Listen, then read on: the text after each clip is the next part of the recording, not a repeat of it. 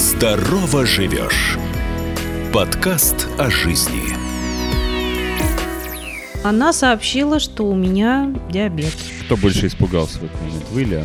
Никто на тот момент не сказал, что есть э, какая-то связь между ее основным заболеванием, сахарным диабетом второго типа, и случившимся инфарктом. Здорово живешь. Ведущий Евгений Кесарев. Сахарный диабет и инфаркт миокарда. Разговор с родственником пациента. Здравствуйте, это подкаст «Здорово живешь». Меня зовут Евгений Кесарев, и мы продолжаем серию выпусков, посвященных сахарному диабету второго типа.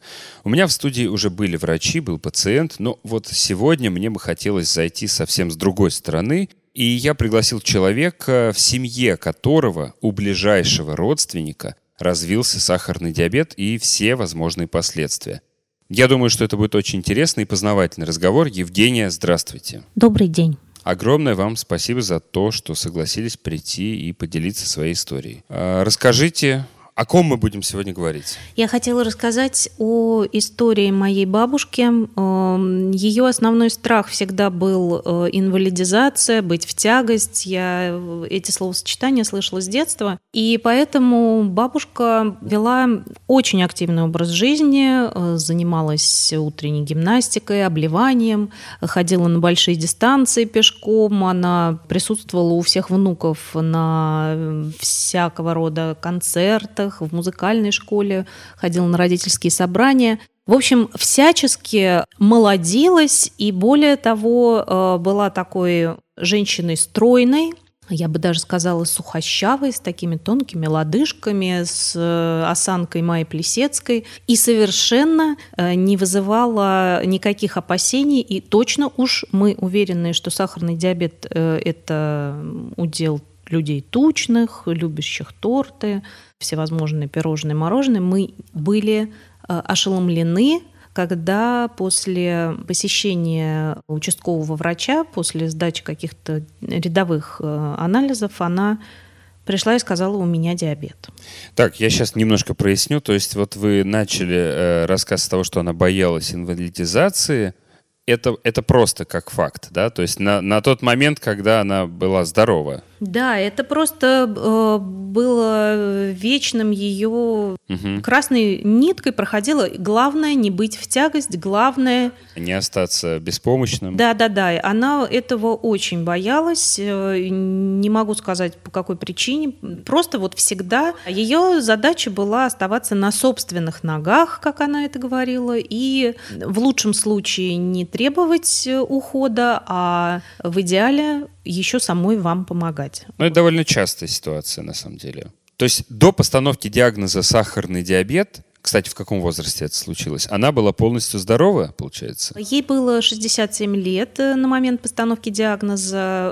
Э, из поводов для госпитализации э, было только сильное ухудшение зрения, ей оперировали катаракту. Ну, то есть ишемической болезни сердца, гипертонической болезни до вот этого вот момента, до 67 лет, вы никогда с этим не сталкивались? Не сталкивались как с диагнозами, как с поводом обращать на это внимание. Я думаю, что общее ее самочувствие периодически давало какие-то сигналы, и, возможно, она уже э, была гипертоником, но это ни, никак не декларировалось. Таблетки она не пила регулярные. И что случилось в момент, когда... То есть это была стандартная какая-то диспансеризация или сдача анализа, да? Уровень сахара в крови? Да-да-да, она работала библиотекарем э, на пенсии, и, по-моему, это было ежегодное какое-то там флюорография, что-то еще они сдавали. И она она сообщила, что у меня диабет. Кто больше испугался в этот момент, вы или она? Больше испугались мы, потому что при полном здоровье был поставлен диагноз, который на тот момент, это было начало 2000-х годов, означал, ну, во-первых, пересмотр всего меню в доме. Э, в нашу жизнь вошла гречка, Ну, в общем, и сейчас это означает, в принципе, Да, диагноз. э, это было такое всеобщее. Я не могу сказать, что мы э, сильно страдали, больше думали, что диабет, и, наверное, сейчас начнется то, чего так боялась бабушка, она инвалидизируется, она э, станет беспомощной. Ну, в общем, не хватало знаний, не хватало никаких знаний. Шел год за годом, и мы во главу угла ставили э, контроль сахара. Э, Бабушка контролировала сахар, гликемический индекс, и, в общем-то, не сразу обратили внимание на общее самочувствие. А она к тому времени, по прошествии вот пары лет после постановки диагноза, стала больше уставать, стала меньше ходить на свои эти длинные дистанции. Она в Измайловском парке могла пройти от шоссе энтузиастов до парковых, например. Вот любительница была. И в какой-то момент, ну, мне в голову не приходило, что риск э, нарушения работы сердца, скажем, у ни на что не жалующего человека велик даже при нормальных показателях глюкозы. Вот А на какой терапии она была?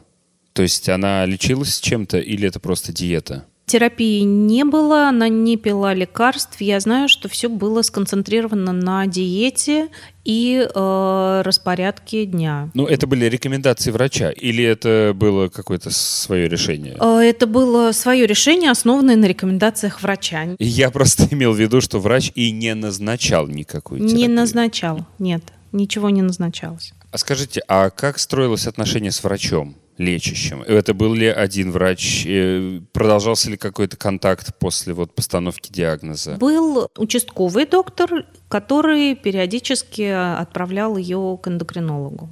Э, К кардиологу, э, к сожалению, направлений не давали, а она не просила. И, в общем, это закончилось тем, что в один непрекрасный день у нее случился инфаркт. Это было дома, это была скорая помощь, э, ее увезли на носилках. И это открыло такой новый период, э, черный в биографии нашей семьи, когда доступ в реанимацию был закрыт, мы не имели никакой информации, кроме той, что давали по справочному телефону из больницы. Это было стабильно тяжелое состояние, стабильно тяжелое состояние, стабильно тяжелое. В какой-то день сообщили о том, что она переведена в кардиоотделение. Были разрешены посещения, она, в общем-то, неважно выглядела. И я так скажу, мы ждали, что она не оправится после этого. Вот э, история с инфарктом была совершенно печальной по общему нашему состоянию, по ожиданиям, по тому, как э, она себя чувствовала и выглядела, и по тому, как было, в принципе, организовано, скажем так, в больнице.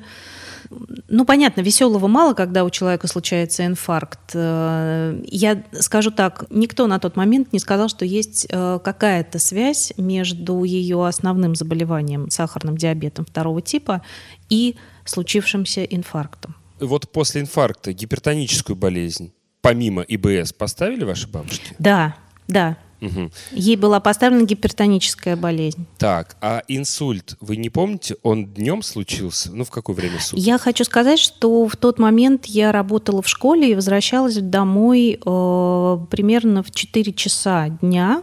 Э, Дома бабушка оставалась одна, мы все расходились по своим э, работам. Вот в тот день я ушла в 11, у меня не было первых уроков, и с ней еще все было в порядке. А когда я вернулась, я застала ее лежащей в коридоре на полу. И вот э, сколько времени это продолжалось, я не знаю. Получается, это было в промежутке между 11 и 16. Да, да, это было днем. Я почему так э, подробно привязался? Просто интересно было по, по статистике. э, Ну, во-первых, риск получить э, ишемический инсульт у женщин гораздо выше, чем у мужчин.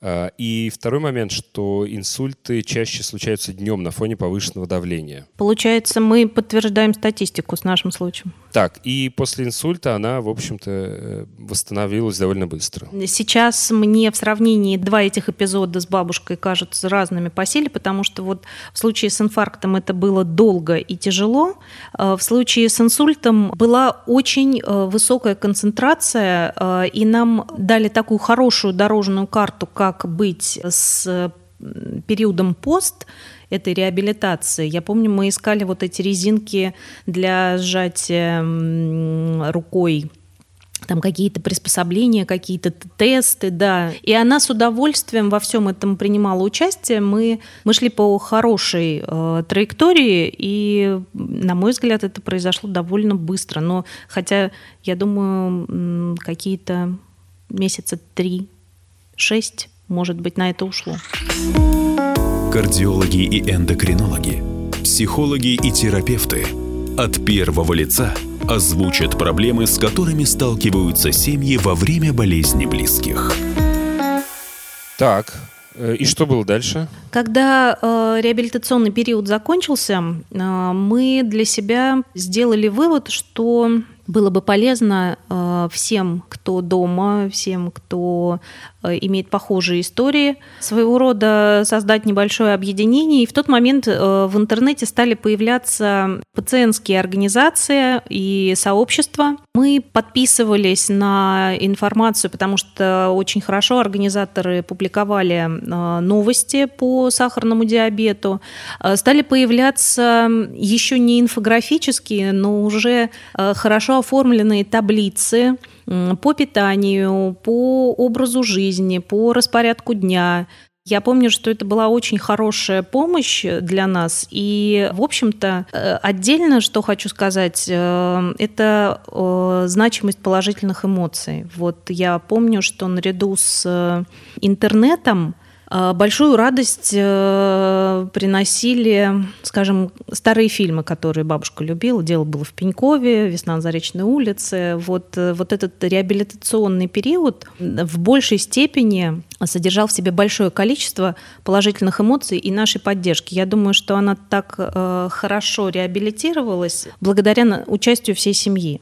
Бабушка после инсульта прожила еще счастливых 7 лет – Акценты наши э, в наблюдении за ее здоровьем сместились э, в сторону сердечно-сосудистых осложнений. В большей даже степени, чем за уровнем сахара в крови, следили за э, артериальным давлением, следили за сердечным ритмом. И та поддержка, которую мы оказали, я думаю, продлила бабушке годы она ушла в возрасте 87 лет, на 87 году жизни, в здравом уме, в доброй памяти.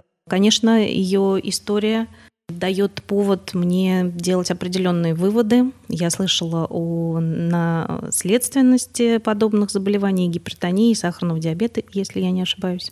Я должен задать этот вопрос. Причина-то смерти э, была как? А, это ишемическая болезнь сердца в справке. Э, а что конкретно-то случилось? Э, конкретно она не проснулась. Это внезапная смерть? Да. Это есть прям такой диагноз, внезапная смерть. А, ну, если можно так говорить, потому что последний месяц она в большей степени проводила в постели. Она уже вставала э, редко только для того, чтобы дойти до санузла. Уже не выходила на улицу. Ну, просто потому что тяжело было передвигаться. Да, да, стало тяжело передвигаться. Какой бы вы могли дать совет, да, и я вот э, вас перебил вы по поводу наследственности, обеспокоенные. Ну, я вам могу сказать, что э, причины сахарного диабета, как и первого, как так и второго типа, несмотря на то, что это абсолютно разные заболевания, до конца не изучены. И если с первым типом там совсем все непонятно, много может быть факторов, влияющих э, на появление этого диагноза, у человека. Со вторым чуть-чуть попонятнее, но тоже на самом деле до конца э, предугадать никогда, предсказать никогда не получится. Если ваша бабушка болела, то значит, что и вы заболеете. Нет, конечно, это не факт. Это точно так же, как э, если я буду есть много конфет, появится ли у меня сахарный диабет. Нет, это тоже не связано. Да. Какой совет можете дать э, всем, кто нас сейчас слушает? Всегда вспоминаю слова Стива Джобса, который говорил, «А, относитесь к своей пище как к лекарству, чтобы потом лекарства не стали вашей пищей. Я посоветовала бы всем, у кого родственники с сахарным диабетом, проявлять больше внимания к вопросам кардиорисков. Э, я думаю, что если ваш родственник наблюдается у эндокринолога, но по каким-то причинам э, за ним не э, присматривает кардиолог, нужно в обязательном порядке посоветовать консультацию врача. Я уверена, что большинство людей, так же как и мы, думает, что главная задача следить за уровнем сахара, гликемическим индексом. Поверьте, поверьте, э, есть еще э, не менее, если не сказать больший риск это э, сердечно-сосудистых осложнений, инфаркты и инсульты. Да, хочу просто поддержать этот тезис, потому что от э, гипергликемической комы практически смертей мы сейчас не видим. Ну, то есть, чтобы высокий сахар убил человека сам по себе, этого практически не наблюдается, а смерти именно происходит из-за сердечно-сосудистых осложнений, связанных с э, сахарным диабетом. Да. да, я всем советую держать контакт с с, не, не только с эндокринологами, но и с кардиологами.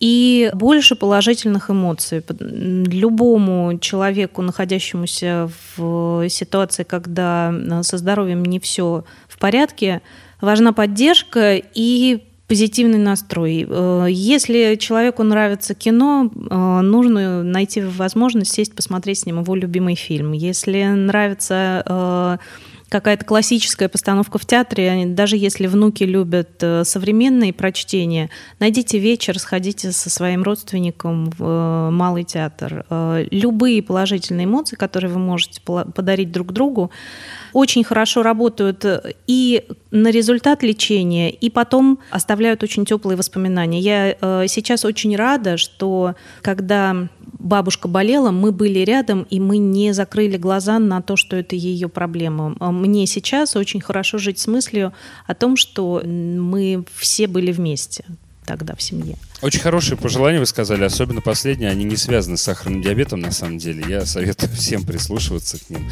Евгений, спасибо вам большое за то, что нашли силы и время поделиться с нами этой историей. Большое спасибо вам. Это был подкаст «Здорово живешь». Мы сегодня продолжали говорить о сахарном диабете. Будьте здоровы и не занимайтесь самолечением. Пока.